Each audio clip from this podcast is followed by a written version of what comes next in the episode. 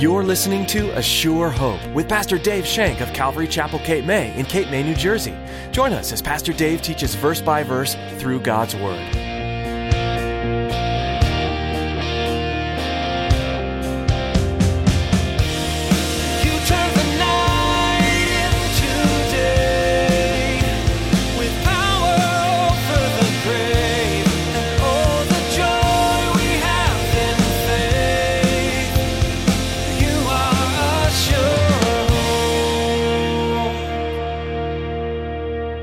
Says, endeavor to keep the unity of the Spirit in the bond of peace. Unity is to be an endeavor for us. Endeavor simply means to make haste, to be zealous, to be diligent. Sounds like work. Yeah? Unity is work. Unity is not a natural thing, it doesn't come naturally. To be united with someone does not come naturally. We have to work at it, and we should not take this lightly. Today's message urges unity in the church and in our lives as followers of Christ. Pastor Dave will share that unity doesn't come easily. In fact, it's hard work. People of differing opinions will make coming to common ground difficult, but it's necessary for us to form a bond over the basic truths of the gospel. Now, here's Pastor Dave in the book of Acts, chapter 1, as he begins his message in one accord.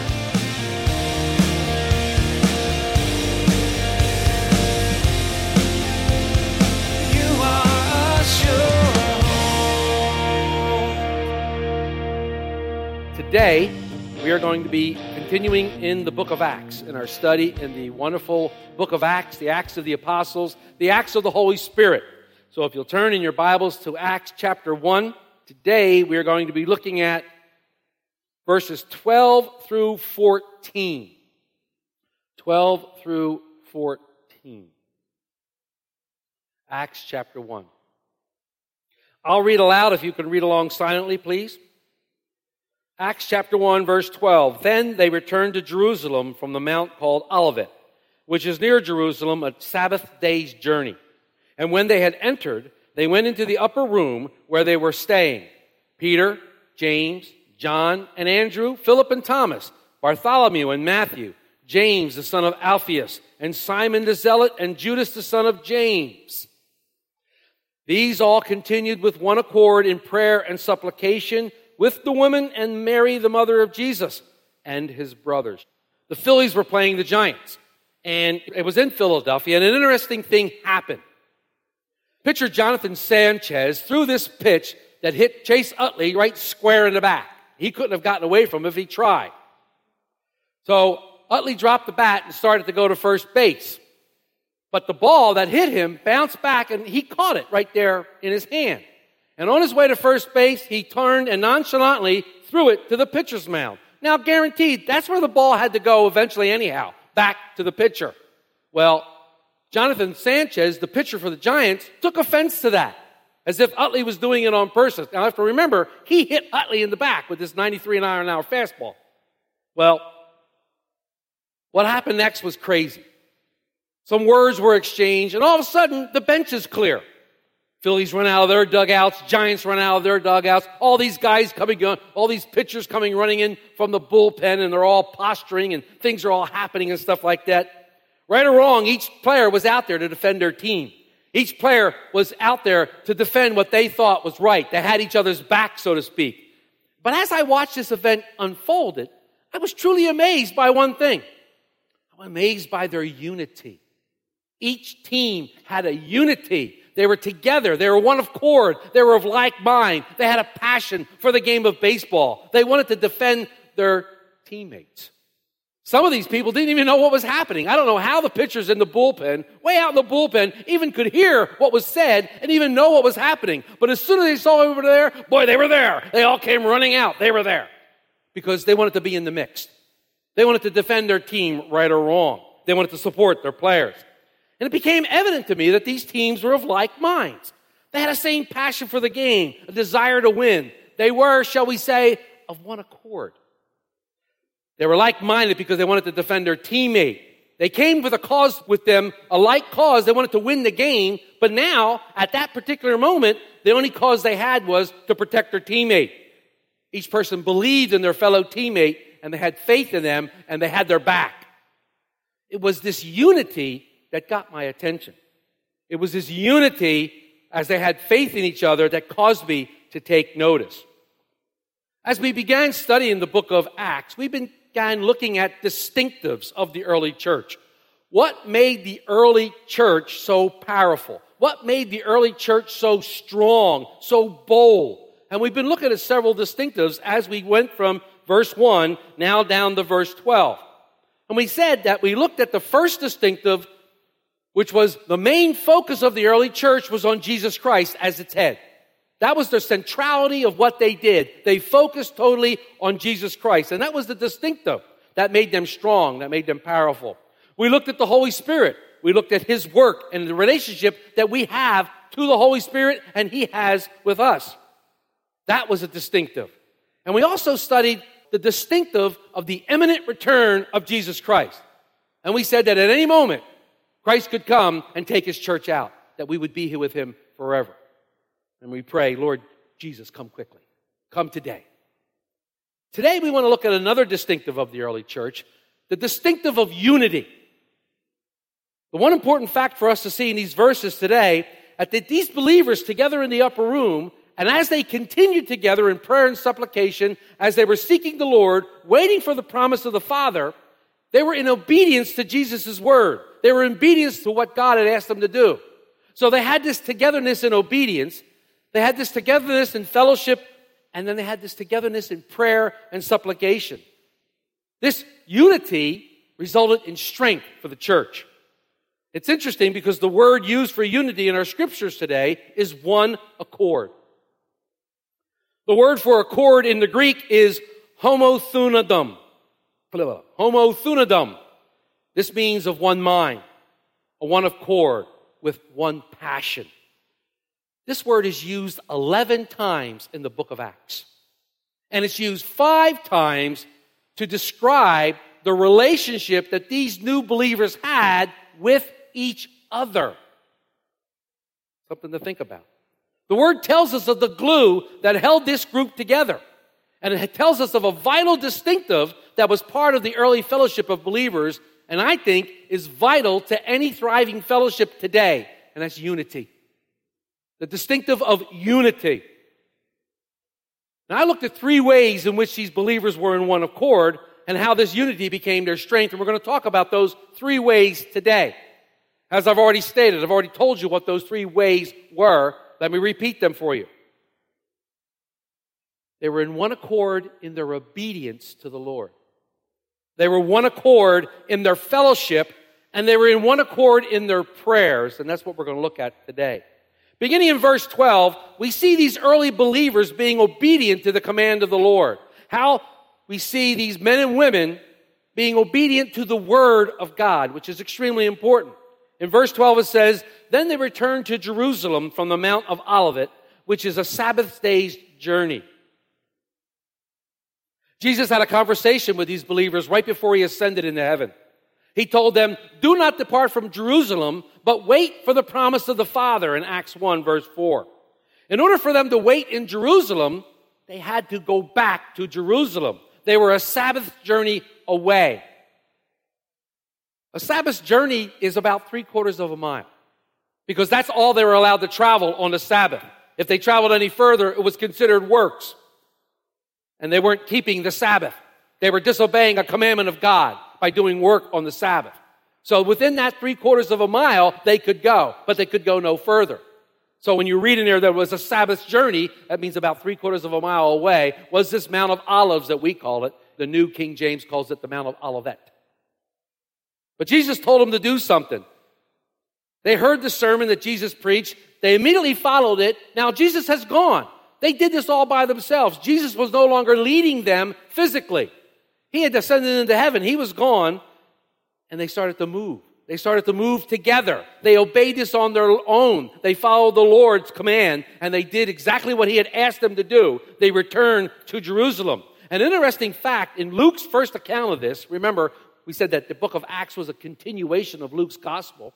But an interesting fact in Luke's account, he says in Luke 24, verse 52, and they worshiped him and returned to Jerusalem with great joy. After Jesus ascended into heaven, the first thing they did was they worshiped him. They were all together in, in one goal and they worshiped Him. We worship God in unity, and there's strength in that worship. There's power in that worship that causes us to be together in unity of, of like mind, of one accord. And that's why worship is so important. It's not just something we do before the message, it has a true meaning, it has true purpose in our hearts. And then they returned to Jerusalem with great joy, it says. Although they might have been sorrowful because Jesus had left them, they rejoiced and joyfully obeyed what he had told them to do. All of them returned to Jerusalem, not one stayed behind. They were rejoicing and praising his name. You know, I could just see all of them. I can just see them all coming back and they're walking, right? It's about three quarters of a mile. And they start walking about and they start to talk about and recounting everything that happened. And as they're talking, I can imagine their pace picked up. And they started walking faster and they're talking to each other about how wonderful it is. And yeah, what about the promise of the Father? Oh, yeah, the promise of the Father. They probably started walking faster, thinking if they got back to Jerusalem faster, immediately they, when they got back there, the promise of the Father would come. They didn't actually know when it was going to happen. So I can see them walking and enjoying this. They really, and their pace quickens up, and they got back there. Now consider the, this situation. Consider their plight. Consider their problem, if you will. What have they been asked to do? They have been asked to go back to Jerusalem. What happened in Jerusalem 40 some odd days before that? Jesus was killed. Jesus was crucified. He was tortured in Jerusalem. He was arrested. They were hunted down. They all scattered. They all ran about. Now, they went back to Jerusalem. They might be thinking, wait a minute, shouldn't we be fearful for our lives going back into Jerusalem? What if we get back in there and they arrest us? What if we get back in there and they try us? Some of us could die. But that didn't stop them. They moved forward with boldness. They moved forward thinking about that. They had a common mind. They were like mind. They had one passion, and that passion was to obey the Lord. See, there is no fear when you're obeying the Lord. When the Holy Spirit gives you something to do and you step out and do it, there should be no fear. Why? Because you're in God's will. What can man do to you? What can happen to you if you're following God's rule? There shouldn't be any fear at all. When the Lord gives you a command, you should do it gladfully, gleefully, hopefully, joyfully. Something that you want to do when He gives you that command, knowing that He's going to give you the strength to complete it, to follow it out, and He'll be there right away. He always gives us the power to obey. And when you are faithful in obedience, blessings follow. When you're faithful in obedience, blessings follow. And in these blessings, we see unity the blessing of oneness, togetherness, which is huge and powerful. They were one in accord in their obedience to the Lord. This obedience to the Lord led to unity, and this unity led to strength, led to power. So we see that the believers were one of accord in obedience. And in verse 13, we see that these believers were in one accord in fellowship. They were one accord in fellowship one to another. It says, and when they had entered, they went up into the upper room where they were staying. Peter, James, John and Andrew, Philip and Thomas, Bartholomew and Matthew, James the son of Alphaeus and Simon the Zealot, and Judas the son of James. Now remember, there were two Judases. One was already, the betrayer had already hung himself and was not among them. This is not the same Judas. He was Judas of Iscariot. This is Judas, the son of James. When they went into Jerusalem, the first place they went was to their safe harbor. The first place they went was to the safe house, the upper room. Now, there's a lot of discussion about which upper room this is. Was it the same upper room that they had the Last Supper in, where they had Passover and where Jesus instituted the Last Supper? Was this an upper room in the temple that a lot of them believe that they were there during Pentecost, which is when the Holy Spirit fell upon them? Luke tends to support this temple theory if you go back to his gospel again in Luke 24, verse 53. And they were continually in the temple praising and blessing God. So Luke supports this theory that it might have been an upper room in the temple because the temple had these upper rooms for meetings and stuff like that. They may have been in one of those upper rooms. We don't know. I don't think it's important where they were. I don't think it's important which upper room they were in. The important part was they were together. They were in unity. They were of one accord. They were worshiping and fellowshipping together. King David, the psalmist, writes in Psalm 133, verse 1 Behold, how good and pleasant it is for the brethren to dwell together in unity. There's a pleasantness when we're in unity. There's a strength when we're in unity. There's a power when we're in unity.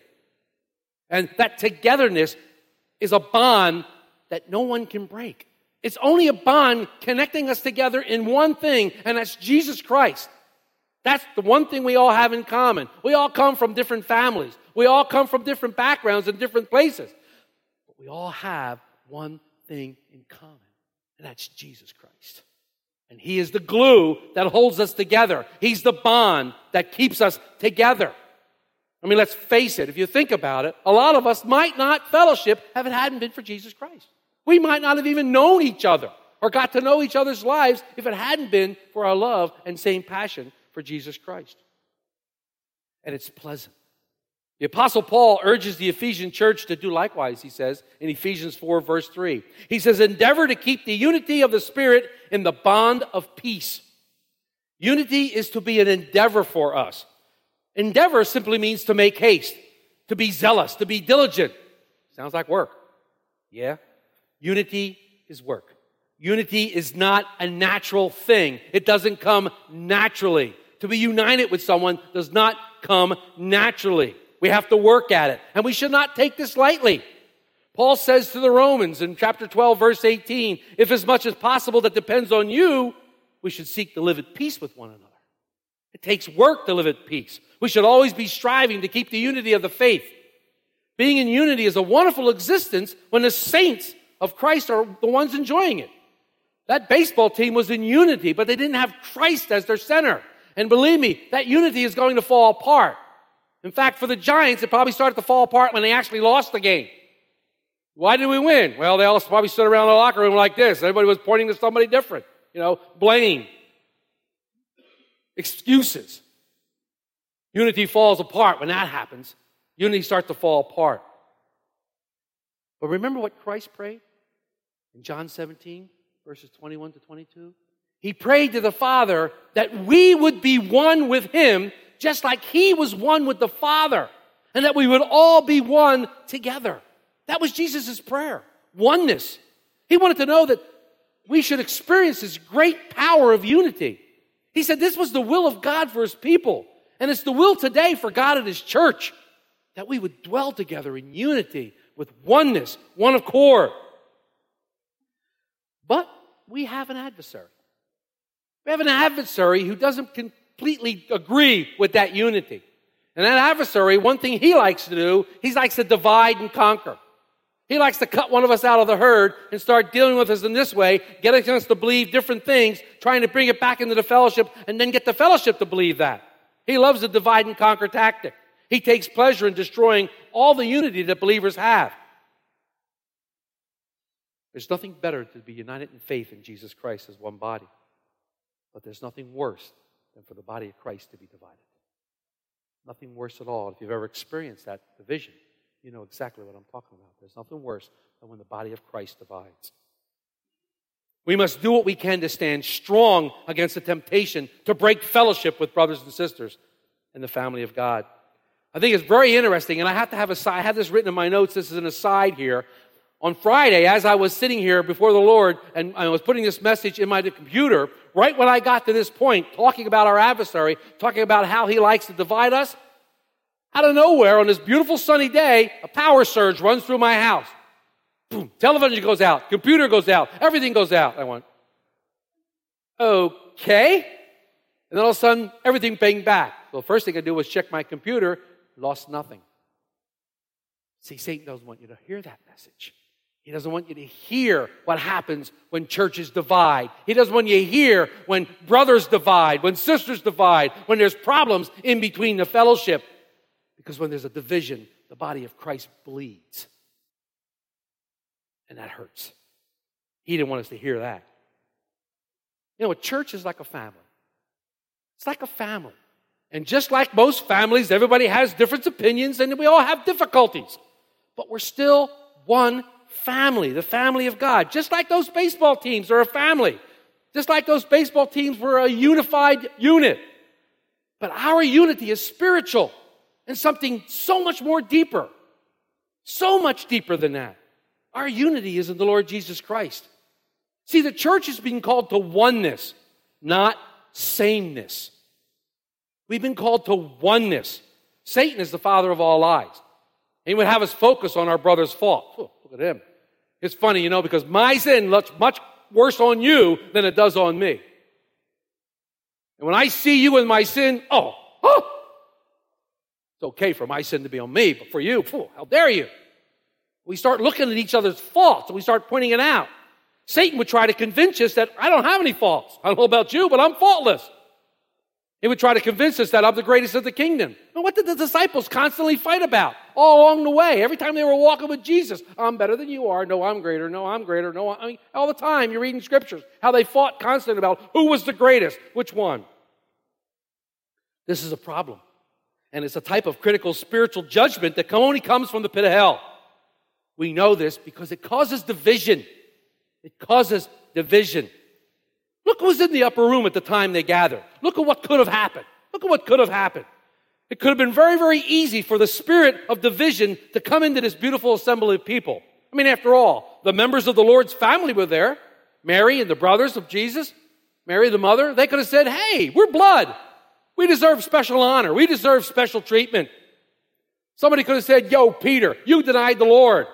Why are you here? Peter would have said, Well, it was John that took me to the high priest's house. You can read about that in John 18, 15 through 16. It was John that took me to the house. I really didn't want to. John could have said, Hey, everybody, remember? I was the one standing at the cross. I was the one standing here watching our Savior die. All you guys ran away. Hey, wait a minute. I'm the one that he said to me, Take care of my mom for me, will you? Hey, it was me, guys, so I deserve a pretty high spot. They could have all said that. They could have done that. But they didn't. None of this happened. In fact, we read that there was no argument at all. There was no more who was the greatest. And if you go through the scriptures, especially in the Last Supper in the book of John, you find out that they were talking about who was the greatest even at the table of the Last Supper. They were still talking about who was the greatest. But none of this happened. They all were like minded. They all one accord. They all were like passion, a passion for Jesus Christ, because the main focus was only Jesus Christ. I've told you this before. I have friends that differ with me on some of my theology, especially the eschatology, study of end times. They don't believe that Jesus will come and rapture the church. They believe that we have to go through the tribulation. I do not believe that. But the fact when we get together and we focus on Jesus Christ, we can be one. We can be of one mind because Jesus becomes the center focus of what we talk about. Because all of that other things, guess what, folks? It'll all work out. And it has absolutely nothing to do with my salvation. Absolutely nothing at all to do with my salvation. Nothing. But it will all work out. Paul, as he so eloquently does sometimes, sums all this up in Galatians 3, verse 28. He wrote to the church of Galatian this way There's neither Jew nor Greek, there is neither slave nor free, there is neither male nor female, for you, and I've put church in parentheses, are all one in Christ. See, there's no difference between any of us. There's no difference when we're in Christ. We're all the same. You are sure. Our time with you is running short for today's edition of A Sure Hope. Pastor Dave will continue this journey through the book of Acts when you join us next time. But for now, you can listen to this teaching and others from this series online at ASureHoperadio.com. We'd encourage you to download these messages so they are available wherever you are. We know how busy life can get, but there's always a time to pause, even if only for a few minutes. Those short breaks could be filled with the study of God's Word and the uncovering of treasures from its verses. You can also subscribe to our podcast on iTunes, gaining access to the latest messages as soon as they're posted. Find out more at ASureHoperadio.com. If you're looking for a church family and happen to be in the Cape May area, we'd love to have you come join us for a time of worship and Bible study. Calvary Chapel Cape May meets weekly on Sundays at 10 a.m. And we offer nursery and Sunday school where your children will be well cared for as they learn about the love of Jesus. Give us a call for more information. Our number is 609 884 5821. Again, that's 609 884 5821. Thanks for listening to today's message from the book of Acts. We pray you continue to be blessed as you study the Word and that you'll discover Jesus working in your life. Pastor Dave will be back soon for another in depth look at this New Testament book, right here on A Sure Hope.